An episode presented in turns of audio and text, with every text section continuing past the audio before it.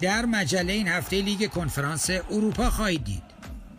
مروری بر بازی های دور رفت یک هشتم نهایی و دیاو و رودری از شرایط خودشون در رئال بتیس برای شما خواهند گفت.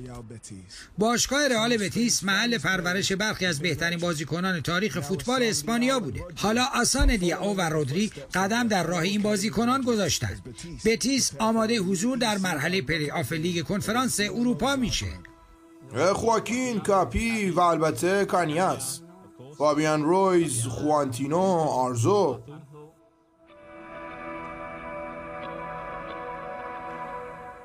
من چیزای خوب زیادی برای گفتن در موردش دارم. من تو اکادمی های مختلف بودم اما فقط برای یک سال یا کمتر. اینجا اونا به من در زمینه دقایق بازی تمدید قرارداد و بازی تو تیم اصلی صحبت بخشیدم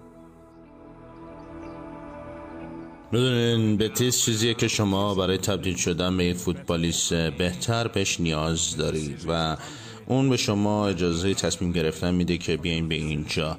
من اومدم اینجا و الان منو رسونده اینجا. از زمین تمرین تا کادر فنی همه چیز حرفه ای تره اگه می‌خواید به عنوان یه بازیکن پیشرفت بکنید باید تو فضایی مثل اینجا باشید.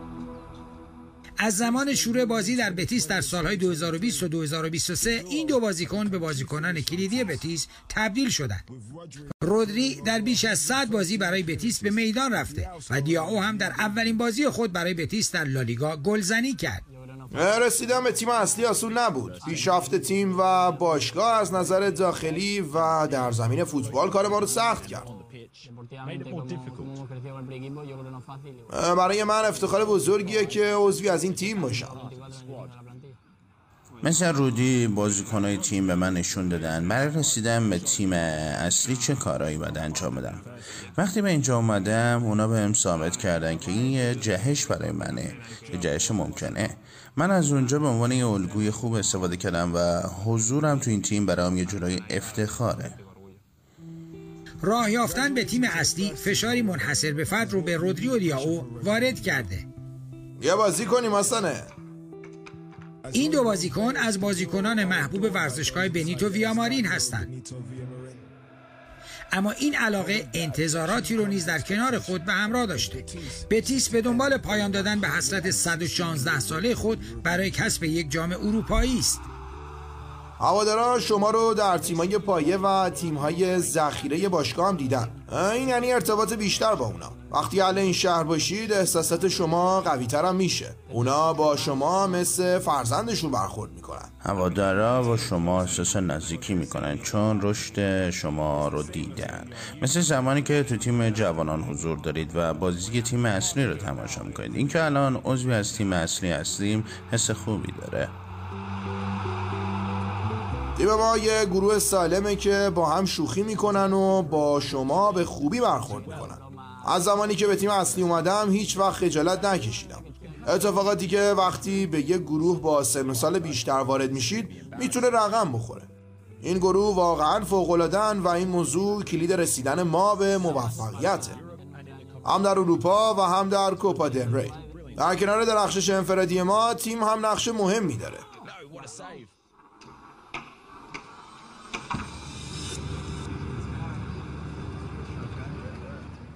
در اولین بازی بتیس در لیگ کنفرانس اروپا مقابل دینامو زاگرب رودری در ترکیب اصلی تیمش قرار گرفت.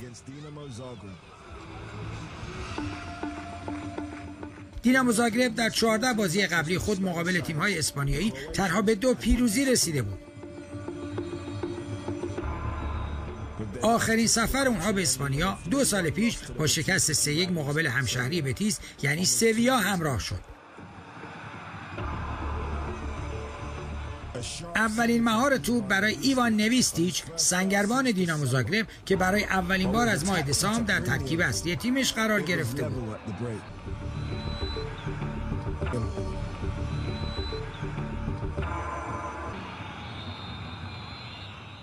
با وجود خط حمله پرقدرت دو تیم نیمه اول با تساوی بدون گل به اتمام رسید. یک نیمه ناامید کننده برای هواداران بتیس. اونها در بازی قبلی اروپایی خود با شکست مقابل رنجرز از لیگ اروپا کنار رفته بودند. نبیل فکر که بازی قبلی رو از دست داده بود در این بازی در ترکیب تیمش حضور داشت و به دنبال تاثیرگذاری در بازی بود. جانی کاردوسو فرصت مناسبی رو از دست داد. هر دو مربی تغییراتی رو در تیم خود اعمال کردند. این تغییرات جریان بازی رو به سمت دینامو تغییر داد. بتیس در خانه تحت فشار قرار گرفت.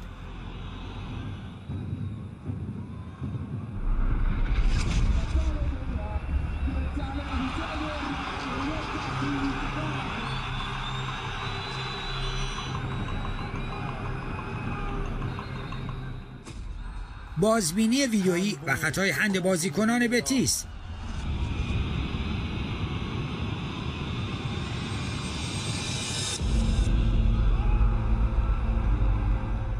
یک پنالتی بینقص از برونو پتکوویچ. چهارمین گل فصل او از روی نقطه پنالتی.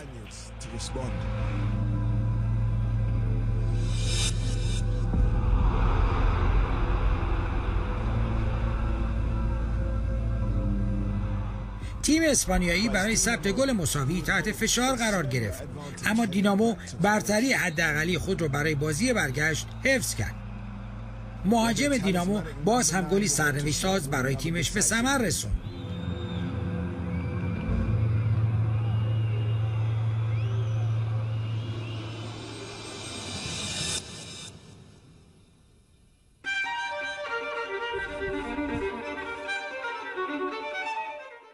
وقتی بچه بودم با پدرم و برادرم شطرنج بازی می کردم من شطرنج برقاسا بازی می کنم شما تو این بازی یک یا دو دقیقه وقت برای انجام حرکات خودتون دارید.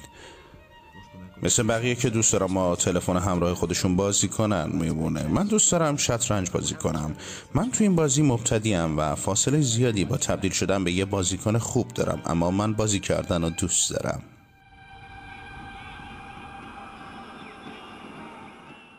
برونو پتکوویچ با ثبت پنج گل بهترین گلزن رقابت‌های لیگ کنفرانس اروپا در این فصل بوده و در شرایط خوبی قرار داره. علاقه او به ورزش شطرنج یکی از دلایل آمادگی بالای او در این فصله. آماده شدن 90 درصد شطرنجه ده درصد دیگه خلاقیت و نگاه خاص به بازیه که فقط بهترین بازیکنها اونو دارن. من کسی هستم که نگرش متفاوتی دارم و دوست دارم داخل و خارج از زمین راه حلای مختلفی پیدا کنم. من خودم یه مهاجم غیر عادی می‌دونم مثل رونالدوی برزیلی. آره بودن شبیه اون برای من خیلی جذابه. شاید یک هدف توی کودکی من بود. رونالدو واقعا عالیه. اون با راحتی تمام و تکنیک بالا بازی می‌کنه. و این موضوعات روی هر کودکی که رویای فوتبالیست شدن رو داره تاثیر گذاره. از جمله خود من. اما باید بگم که من تلاش نکردم که حرکات اونو تقلید کنم. من بازیکنی نیستم که صرفا تو محوطه جریمه بمونه و به دنبال گل زدن باشه.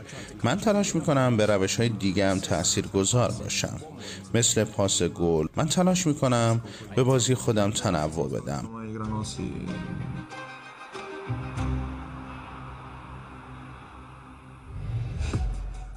در شب پرحادثه لیگ کنفرانس اروپا آژاکس و بودو گلیمت در اولین تقابل رسمی تاریخ خود به مسافه هم رفتند. تیم نروژی توسط آلبرت گرونبک گل اول بازی رو به ثمر رسوند.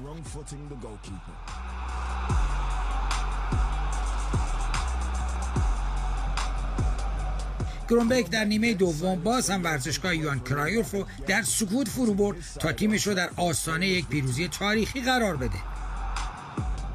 در دقایق پایانی بازی خطای پنالتی بر روی برایان بروبی شانس بازگشت رو به تیم هلندی داد. فندن بومن ضربه پنالتی رو وارد دروازه بودو گیلمت کرد تا آژاکس برای بازگشت به بازی فرصت پیدا کنه. در ثانیه پایانی استیون برگ هاوس کاپیتان آژاکس بازگشت این تیم رو به بازی کامل کرد. یک بازی جذاب از ابتدا تا انتها و تساوی دو دو در پایان بازی. در اتریش اشتونگراتس از اسلووان براتیسلاوا پذیرایی می‌کرد. بازی شروع پرسرعتی داشت و میزبان با گل میکا بیارت که به طور قرضی از آرسنال رای اشتونگراد شده بود پیش افتاد. ژیرسون رودریگز خیلی زود گل تساوی رو به ثمر رسون پس از اون اشتونگراد بازی رو در اختیار گرفت.